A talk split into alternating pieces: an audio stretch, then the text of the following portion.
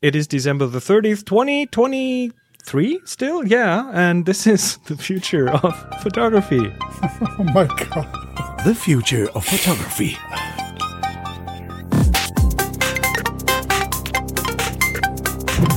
Hello, welcome back everyone, and happy new year. It's we're recording this on the 30th, but it's going to be released on well, sometime in the first week of January. So I'm a little bright, so please bear with Well, me. it's a new year, Jeremiah. You're entitled to be bright in the new year. It's a good, it's a good thing. yes, it is. There um we go. so Jeremiah here, Adrian here, the three of Hi. us. Yes. Happy New Year, everybody. Uh, Happy New Year. and let's see how we how we okay we were we're debating how do we want to kick off the new year and we thought what, what about an ama an ask me anything and ask each other questions and uh, we have probably too many questions looking at the document it's uh, rather rather packed so anyway um I think we'll just take turns and see how far we get, and uh, if we have any left, then we might carry them over to the next episode. Um, who wants to go first? Go ahead. I will. I'll I'll jump in. I'll Okay, it. Jeremiah. It's What fine, is yeah. your, your what's your first question? My first question is is how does where you live, your culture, your sense of place, where you spend most of your time, influence uh, your work and practice as a photographer? Ooh, That's a deep question, that is a and deep one. I'm, I'm completely not prepared for. You have sixty seconds. So, well, I'll, I'll try. Okay, so uh, let me see what I can do about that then. So, uh, I don't take a lot of landscape photographs because I don't live in a place that is famous for its amazing landscapes. So, I suppose it might influence that way. Although I do what I call urban landscape photography uh, because I happen to live near a big city. Um, so there's that. Uh, I think um, I'm also not also just a not big city, but a famous city with lots of uh, famous landmarks and things. That's true. Yes. So, so I, I live uh, an hour on the train outside of London. Uh, so that gives me uh, a, a wealth of opportunity to go and shoot around the city as I as I head up to London and Uh, trains. and train. yeah, when they work. Yes, there are sometimes trains. Um, uh, so uh, yeah, so I guess that that that would be the the very swift answer to that question is that it's based upon you know uh, I forget who it, which which famous photographer it was that said if you want to take more interesting photographs, point your camera at more interesting things. um, uh, you know, so so that for me is the bit where it gets starts to get interesting. Is uh, I live in a, a, a, a quiet town where uh, you know th- there's not a lot going on. I do take photos around our town sometimes, but not very often. Um, so I think that probably influences what I do with photography. Yeah, I was get, trying to get at what the cultural zeitgeist of the UK, Britain, England um, has over one's developed aesthetic. In, in other words, a deeper, not not just the Okay. surface of where you are, but the overall feel of how you were raised and and the milieu in which you live culturally. How does that translate, if at all? Ooh. Interesting. So- What so- is- so let me what go is back to- Britishness? What is Britishness? That's the Uh, question. so there, there, there, there's no such thing as Britishness. Um, yeah, there, there, there- there's a lot of talk about you know British values and stuff like that, but that comes from people who are pretty hardline conservatives a lot of the time. So I try to avoid talking about that sort of thing. I'm, I'm glad we live in a multicultural society.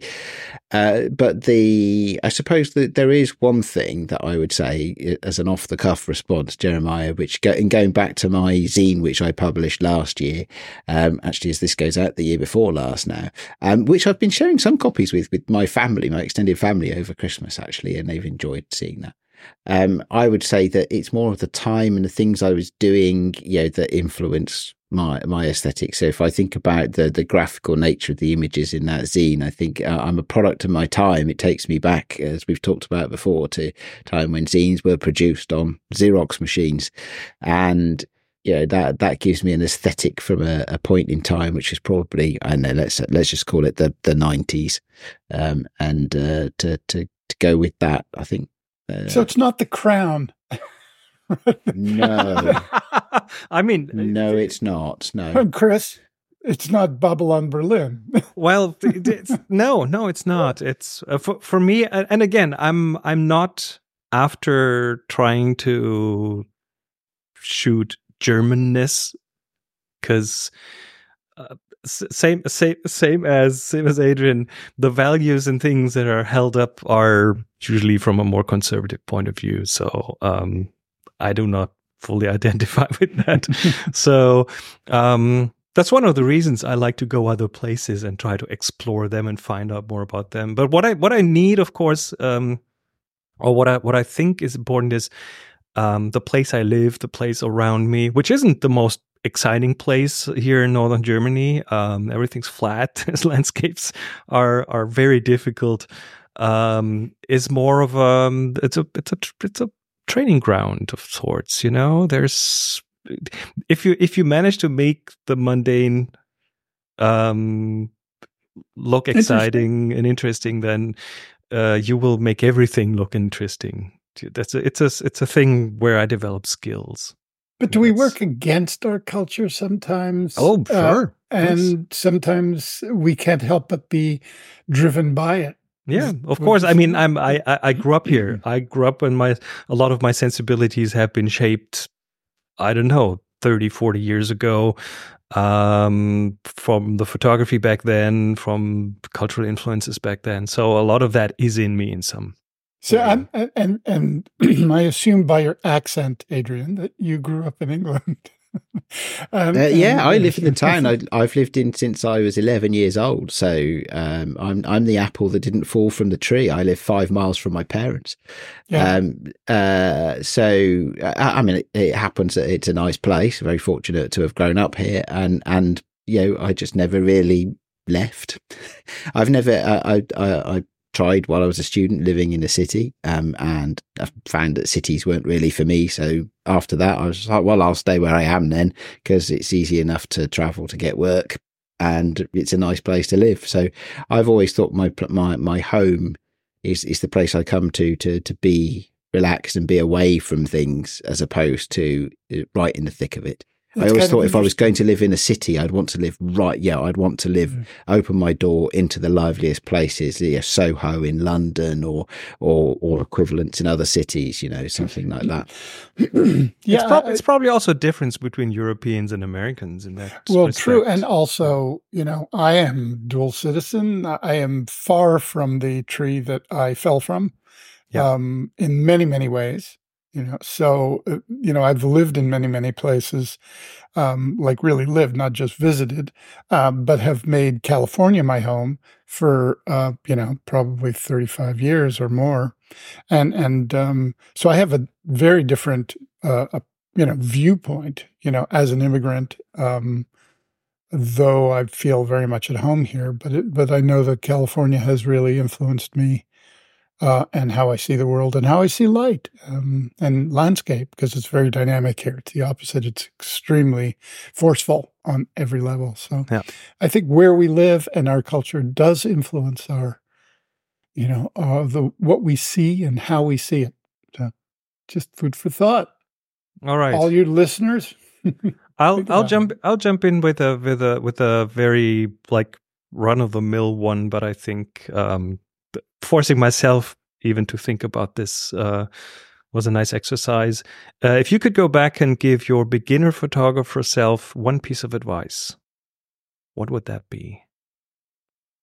Who's going to grab that first? Well, all the three of us, I guess. Well, maybe so, maybe I, will I'll go. For, I, I think I'll, yeah. I'll, go first then on this one. Uh, um, so I mean, it's it's interesting. So uh, I mean, I, I've been I picked up photography as an adult rather than you know earlier in life. So you know some uh, fifteen or so years ago, I guess, is when I got properly interested in photography.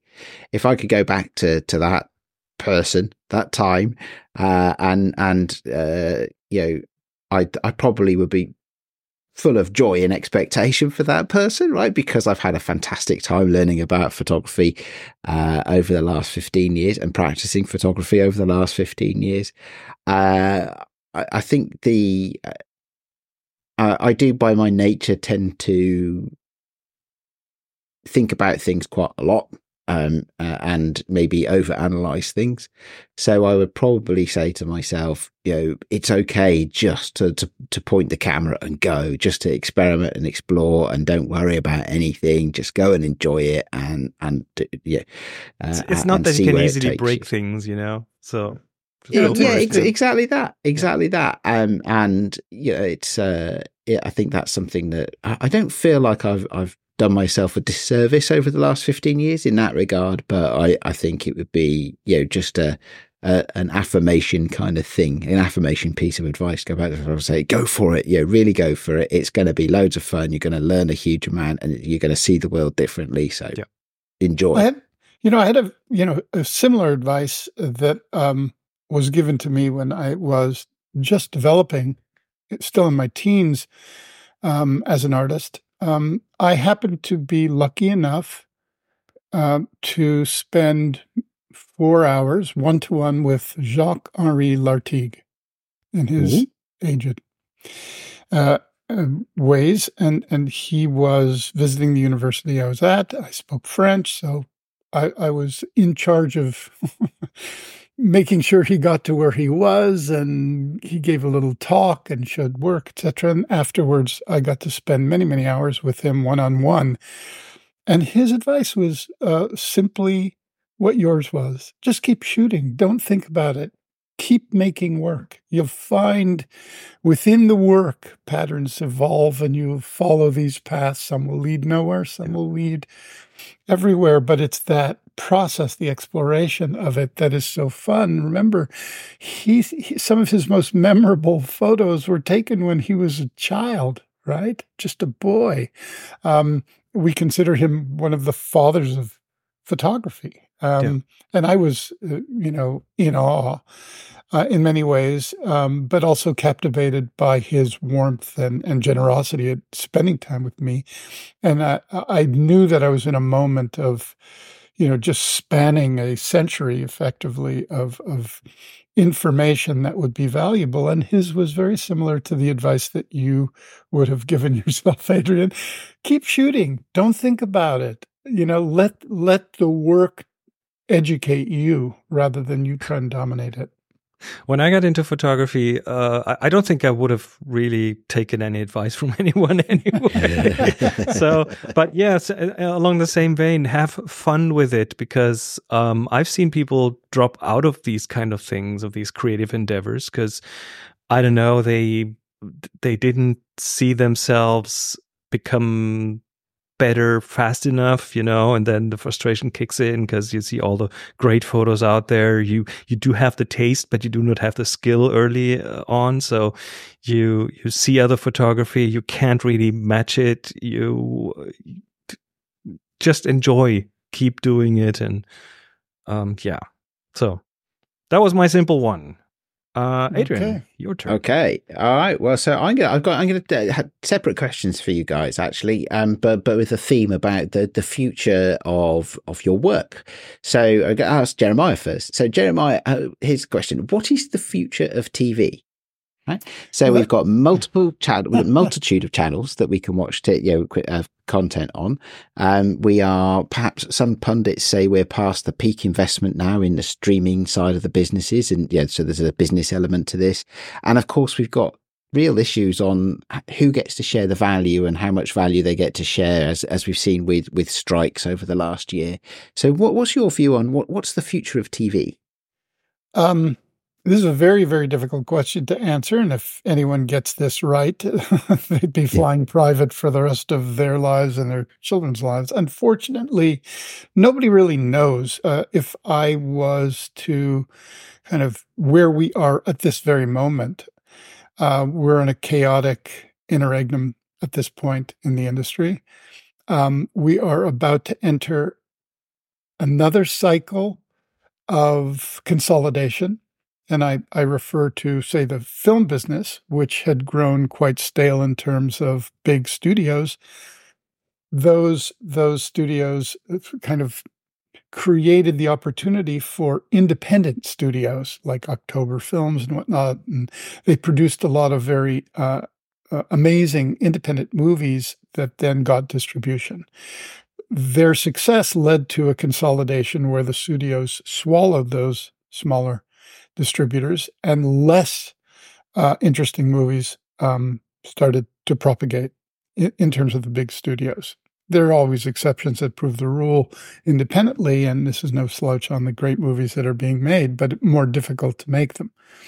TV is going through the same cycle um, with uh, the kind of expansion of streaming the opportunity to kind of find niche audiences, very specific audiences, and do amazing, amazing work internationally and have that recognized and seen um, was just uh, a, basically a godsend for creators. Uh, but now we find that the, uh, you know, I guess the legacy studios and financiers are looking at the success of Netflix and trying to replicate it within their old business model. And what's happened is a consolidation of studios. There used to be so many studios to sell your work. Um, there were so many distributors to distribute your work and you could get them financed by a bank. That's no longer the case. You need these big, big conglomerates to finance your pictures, and they are always looking for four quadrant, uh, which, you know, just to appeal to everybody. Um, so this uh, consolidation, which is going to be, I think, uh, ugly um, and not particularly advantageous for the niche audiences because of the debt that these studios and financiers are going to find themselves in to finance the consolidation that has tended to make more mundane programming that reaches more people. Now, there is the alternative to that, which are things like YouTube. There's nothing to prevent independent financiers to create amazing work using today's technology with great writing, stories, etc., um, and distributing that through um, models that had never existed before. And yet we have not seen the Citizen Kane of kind of online independent um, work come through those kind of alternatives. I suspect that we may, but it all comes down to stories. And I think that if you're a you know, in your 20s and looking to get into the media business, you probably are looking towards gaming rather than film and certainly TV. So I don't know how it's going to be, of course. Uh, I continue to, you know, be hopeful that there'll always be opportunities to do uh, more um, specific niche programming for interesting uh, but not super broad tastes that we can find ourselves um, looking at, at, at at kind of images. I say in terms of still images, um, painting, and that goes for galleries and what they're showing. TV is no no different, but uh, there is that battle between the specific small audience and the big large ones that are very much um, controlled by one's debt. So. Mm. Interesting. Lots, lot, lots to unpack in there. I'm going to have to listen back to that response. Yeah, that's, that's a very good answer, but it's also got loads of stuff in it. I have to listen back to it. Yeah, at the moment, I'm just thinking, okay, so so gaming's going to take the place of TV. Interesting. So that's it. So uh, that's just one of the many many things you said. Right, Chris. So my my my similarly themed question for you is is actually about the uh, the, the travel and touring nature uh, of your work because I know you have m- multiple lines of business, but I, I sort of pick this one because I think it might be be the, the one that many of our listeners know you for. Um, so, what's the future of travel photography and photo tours? So, we've got environmental impacts to balance now. We've got bad tourism versus good tourism. Yeah, what, what's your what's your thoughts on on the future of travel photography? Well, it depends. If uh, the, the the answer might depend if you ask someone who has a conscience and someone who doesn't. it's very, very simple. Um, uh, travel photography has its implications, um, and I've done it for years. But uh, times have changed um, with a lot of time to think about things, including uh, including the the thing that has been with us for the last few years. Um, of course, um, then the whole climate uh, side of things is is uh, is one that is near and dear to my heart. So um, and that and that's why I've changed and and I'm exploring new avenues. I do not have all the answers, but uh, last year when I did this Eastern European tour in an EV, is it's a, it's a different kind of travel, but I thoroughly enjoyed it. So um, that's my short term answer right now. Um, moving in a different direction, uh, and it's not my my my entire line of business. It's not um, the main thing I do. It's it's one of the many things I do. I've just started writing a new book, so um, diversification is is kind of key for for a small producer like myself. So that's that's a really good point. Yeah, I mean, like I say, I chose the travel photography bit yeah. because, of course, a lot of our listeners will know that that, that aspect of your work. But you know, uh, it is possibly it's, a little bit simplistic to ask it just for if from that point of view. Well, it's it's it's it's always, and I think Jeremiah, you will you will also have this phenomenon. As soon as you are at least a little bit in the public eye, you will be known for one thing, right? Mm-hmm. And and you have many facets, but of course, for different bubbles out there, you will be known for one specific thing that might be different things. But so it's it's always juggling these different personalities. Um, and yes, it's hard to consolidate all the bubbles into one. It's not, not possible. It's not. It's not possible. It's totally not possible. So some people will, for for some people, I will probably disappear because I do not do the big photo tours to Ethiopia and so on. Um, for other people, I will be more visible because I'm doing things that aligns more with them. So over time, things will change. Again, I don't have all the answers. I never will have all the answers, but this is about experimenting, about trying things out and see where where things go, and and do things that I enjoy doing, which is for me the most important thing. So if if if I don't like what I'm doing, then yeah, it'll it'll not be good. Yeah, good. Well, thank you both. That's yeah, good good insight. Thank you both. All right. Um Jeremiah, next one from you. Um I think uh, I'd like to know what um two photographers, like sort of a, a combo of two photographers that were the greatest influences on your work as you started your photography um, uh, you know, by example, I'll, I'll just for myself, uh, you know, Edward Weston and Irving Penn uh, really defined um, a certain aesthetic as I was coming up. I was mainly a, into painting, but when I discovered Weston and Irving Penn, they're classicist. And then on the flip side, you know, Martin Parr and Stephen Shore, their their irony and their sense of everything is interesting. So th- both of these pairs are completely different than each other, but I'd say they influenced my aesthetic profoundly. So I, I ask both of you this question.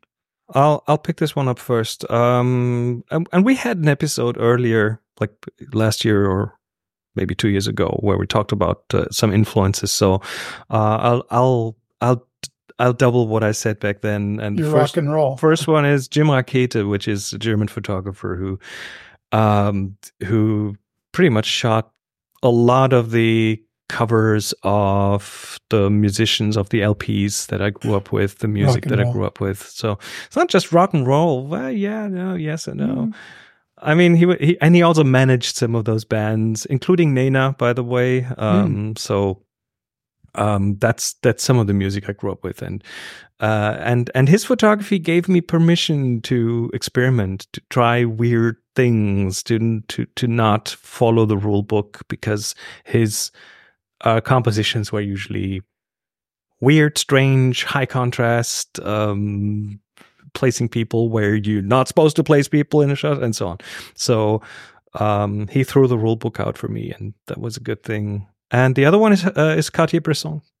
He, I, I, I'm just his sensibilities of like order in a photo, of placement, of space, of um, motion, and how he managed that um, with apparent ease um, is just, yeah, it it suits me well to have shots that are, or or I've I've strived ever since since I found out about his photography to um, to purposefully place things in to, to to give the viewer a feeling that this photo has been taken with purpose. Mm. So that's my answer. Good certainly- answers. Uh, okay, so I got half an answer to this one. Thank you, Chris, for buying me some time. uh, the the half an answer I have would be William Eggleston. Oh. uh, Mhm. and Oh, by the way, uh, by the way, you recommended his book, um, Oh, the, yes, the I guide. yeah. I uh, bought that for Christmas based on your recommendation, and now it's part of our collection here as well. I did. I did too. did you did you did you both enjoy it? Yes. Oh, oh, I, I knew a lot of his photos, but Yeah. this Yeah. the combination of photos in that book um, is yeah.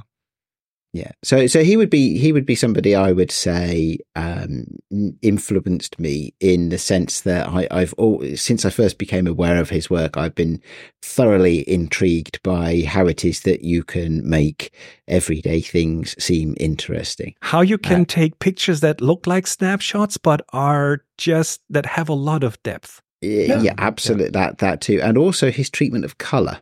Mm. Um. So, um, he was, you know, uh, I know we, we, many of us will know that, that he it was one of the first, uh, artists working in color to be, to be recognized, uh, you know, in, in the photographic art world. But actually he, uh, uh, he also did a lot of innovative work in how to print in very vibrant colors. Mm. And so, uh, and- and he he yeah. was very active Cibachrome printer. Uh, and so and so that that sort of thing you know how, how to to render those colors and how to see the color and and to take photos of color rather than of things right? And and things like that. So he in, influenced me in that way. Beyond that i think uh, and I, if i went to back to my archives and stuff like that i'm sure i'd be able to find an, a second name um, but i would say beyond that that it's the the ideas from multiple photographers so it's the humor of Elliott Erwitt. It's the you know the the, the brash in your faceness of some of the 1980s street photographers. Again, there's a New York influence here, isn't there? Um, yeah, Saul Leiter, yeah, uh, and things uh, things like that. So so I guess maybe that that, that that's all.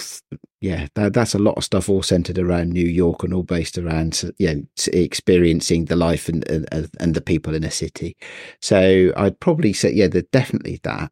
Um, and then uh, I think we mentioned Martin Parr already. You know, uh, in his work, um, the the the rawness of it, uh, and yes, so I take ideas I think from various different areas, various different artists and, and groups, uh, and try and experiment with them. But the but the one that really sticks out that just I can't get out of my head and have never been able to is Eggleston. Would you agree that that um, that Eggleston gave birth to Martin Parr? Without without I Eggleston, see different there things. They, they reside in the I- same bucket for me in, in some way, but Uh, when I think of Martin Parr, I think of his people photographs, right? I think of him walking around, you know, housing estates or or around, you know, along the beach, you know, and taking photographs of the people and what and how they. I, I I I understand intellectually your question, Jeremiah, but it's not the way, not the, it's not the the segment of Martin Parr's work that really speaks to me. It's it's the expressions on people's faces and uh, Mm. you know that that really Fair get me from Martin Parr. So so yeah, so I, I I I my answer would have to be no, but but but that's the reason for it, not because I don't see the link. If you see what I mean. it's it's funny because my recollection, like if I think of Eggleston, I think of you know close-ups of a tablecloth check, uh, a painted ceiling. I, I I don't think immediately of the people. I think of objects, but um, and similarly with Parr, maybe that's because of I'm interested in in the, the ultra mundane that lies before us. But I I take your point, and yes, the people, the faces, their body types, all of that is is very much part of that um, approach or what he's looking for. Yes. Yeah. Hmm. Interesting. All Uh, right. Does that bring it back to? Oh no, it's Jeremiah to go next, then, isn't it? Oh no, that was Jeremiah. no, no, it's me, it's me, me. Um, having having asked you the question, what would what advice would you give? Now I'm I'm turning it towards um, some actual feedback. What is the most valuable piece of feedback that you've ever received about your photography? I, am going to jump in with this because I have one that always I always remember and makes me smile, and it's one I think I've mentioned relatively recently on the podcast as well. Uh, I have an aunt who's a keen photographer, uh, and she uh, a long time ago, very much at the beginnings, probably within the first year of me picking up a camera and getting interested in photography. Uh, I showed her a photograph I'd taken, and uh, she said to me, "That's a good record of the event, Adrian." ouch that really hurts that does that and it's a it's she she was a member of a, a, classic sort of local camera club where you know certain um yeah we uh, and you know uh, I know it's I know it's a thing that travels a little bit further than the UK, but but there's a very British way of being part of a camera club and criticizing people's work, um, and uh, that that was definitely a criticism. So so I'm, I'm sorry. I, I, hope she doesn't listen to this. Uh, sorry, Auntie Lynn. Um, the uh, yeah, but uh, that's that's something that has uh, has stuck with me. Like, okay, I need to be looking. I need to be making photographs that actually have I don't know, a subject or a point or a story or a, a message or, or something. Um, so it's a harsh one, but that, that's the thing that jumps to my mind immediately. Um,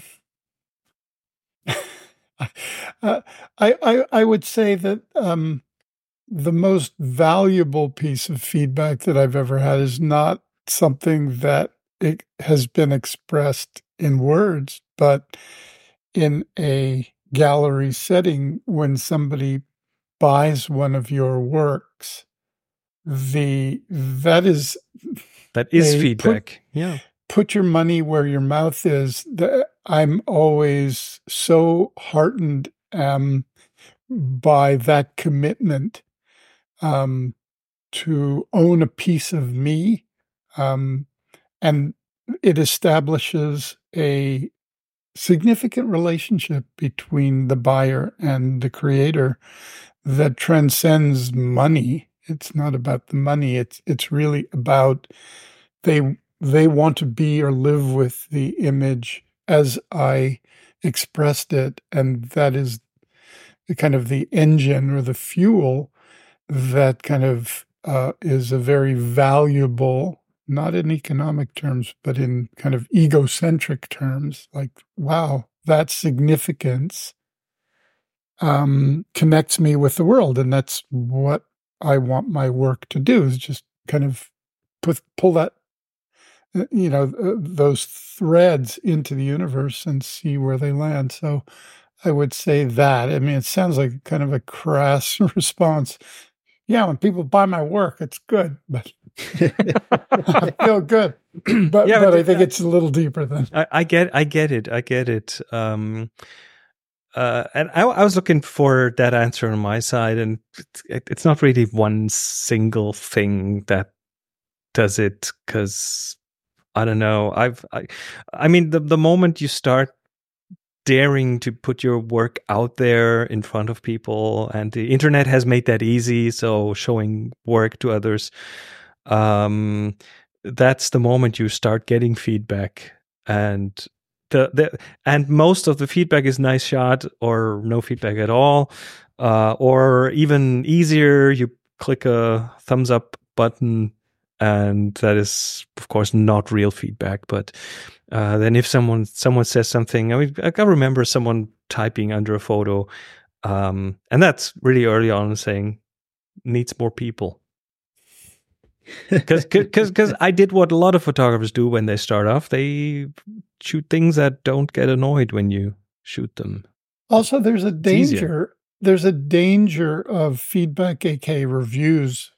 You know, of, of the you should do your thing, right? And uh, yeah. yeah. I understand. Yeah, and it, it it's a very slippery slope because you know, as a filmmaker, I tend not to read reviews uh, because if I read good reviews, um, then I have to read bad ones too. And I I don't want the reviews themselves, which are an opinion, um, unless the it, unless it's a critical analysis of your work, which is a lot more deep. You can learn from that about yeah. what you're actually doing.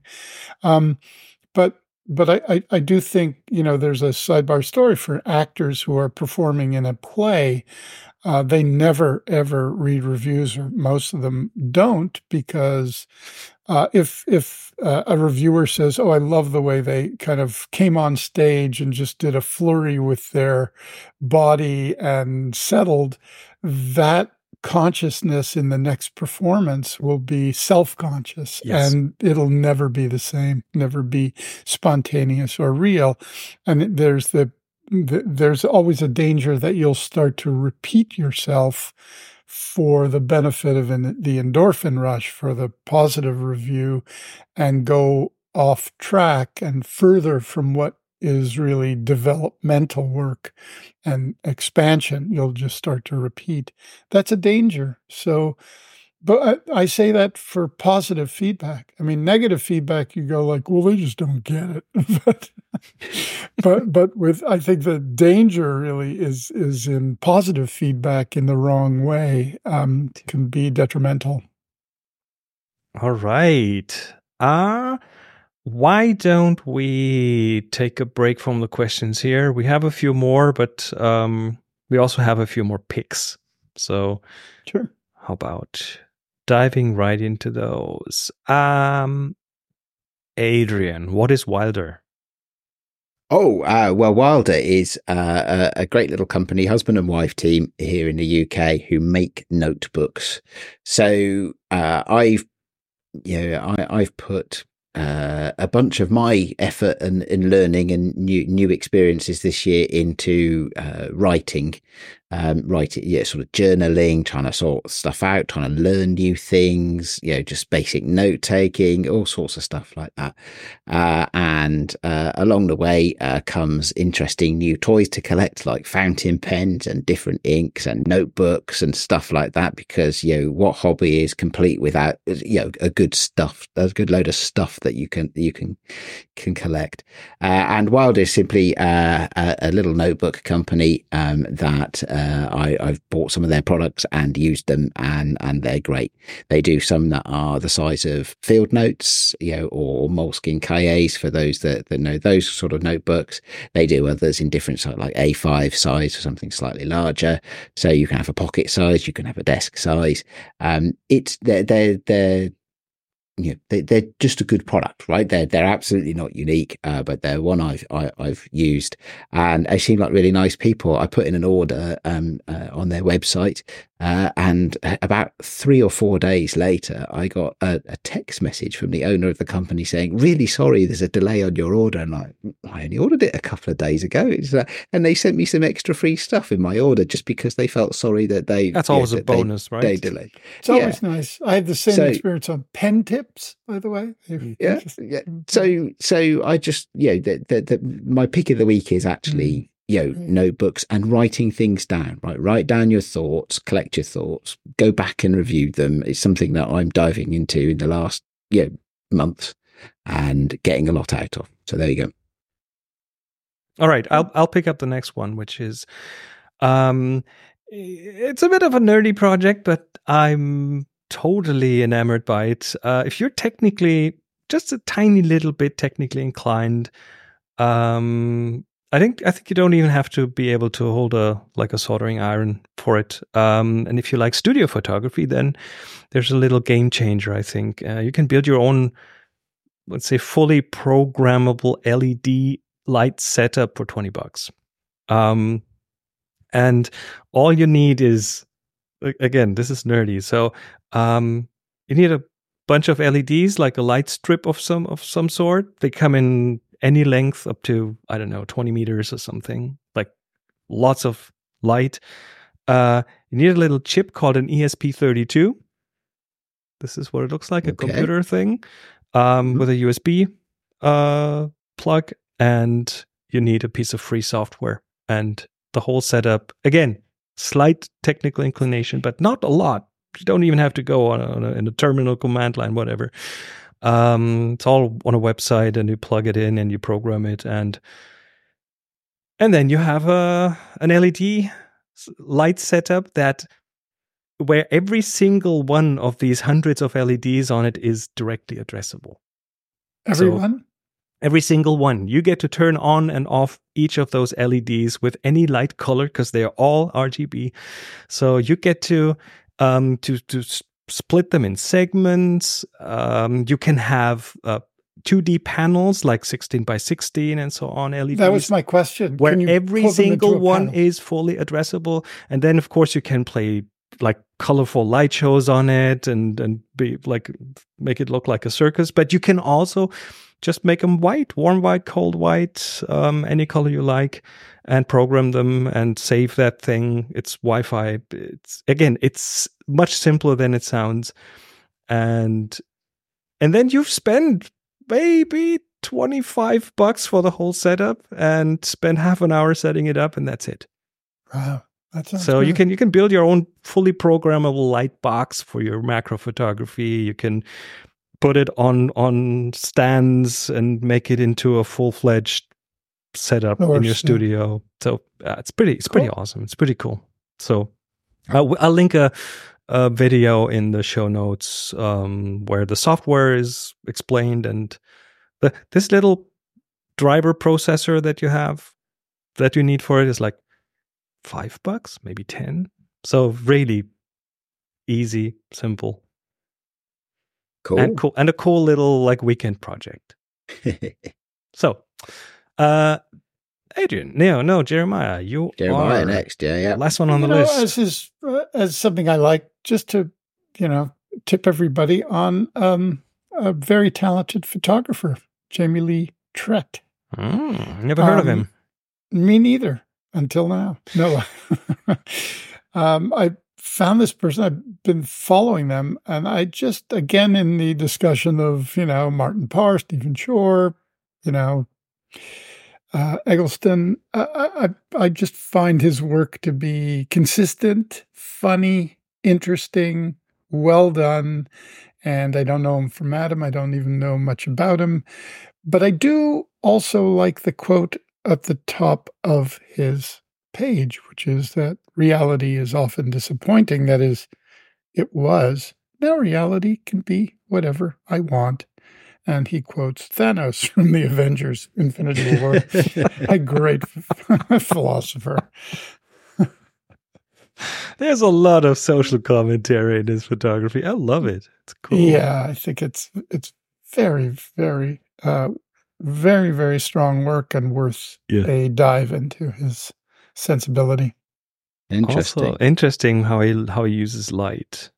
I see a lot of like frontal flash. Frontal flash photography. Yes, definitely. Yeah. Awesome. Very harsh. Oh. Very good. All right. Well. Okay. Right. I have one question for you both before we leave the show, right? Sure. Okay. It's entirely frivolous. So tomorrow I have a day off, by which I mean like a whole day all to myself. And one of the things I, and I never, this never happens, right? One of the things I want to do is watch a movie. So my question to you is, what movie should I watch tomorrow? Ah, Um, I would I would pick up one that's pretty high on my list, and it's an old one from the mid '80s, and it's Brazil by Terry Gilliam. Ooh, Have okay. you I like that? Gilliam's work. I don't think I've ever watched Brazil actually. This it's a like ride. It's a wild work. ride. You'll come out of it eh, probably with your head spinning, but uh, it's it's awesome. I com- completely love that movie Okay, for many cool. many reasons. Well, thank you, Jeremiah. um, you know, obviously, you know, I'll, I'll kind of focus on this year's movies, right? Um, and of course, you know, I could say, oh, you got to see Oppenheimer, you got to see, you know, uh, the usuals that you will see. Mhm. But I'm going to recommend a movie that you may not immediately want to see, but should see. And it's called Dream Sequence. I've heard of that. It's a Nicolas Cage starring movie Okay. a- about a kind of professor um, who seems to have his likeness show up all of a sudden in many people's dreams. Oh, and that's all I'm going to say about it. But it is Okay. a wonderful, fabulous, ironic, smart, and well acted movie. So I recommend that. That would be Okay. a great movie to see on your day off. And Watch I both of them. Watch both of them. I, technically, I have time to watch two movies. I'm not Well, sure whether you. I, I have other things I want to do as well. But so Brazil and Dream Sequence. Okay, well, thank you both for your movie well, recommendations. One, one last piece of advertising for Brazil. It features uh, Robert De Niro as a guerrilla plumber. There you go. okay, Yeah, All right. Brazil is one of the greats. Anyway, um, Dream Sequence. I've just put that on my list, so definitely going to watch this. All right, this brings us to the end of this episode. Uh, a new year is upon us, and maybe these questions have helped. I don't know, trigger something in our listeners' minds. Possibly. Maybe, maybe you guys played along. Um, we'll have a couple more for next one uh, for next week and uh, yeah, the the whole photography thing starts again with the new year. Great. Goes in circles. All That's right, a good thing. That's a good thing. all right. We'll be back in a week. You can find us online at the Future Photography. Join our Discord, discuss with us, and until then, everyone, take care and have a good one. Bye bye. Bye.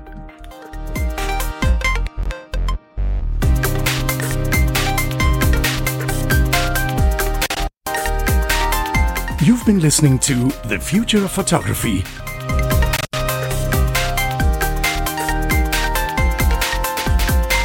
Subscribe to the show wherever you get your other podcasts.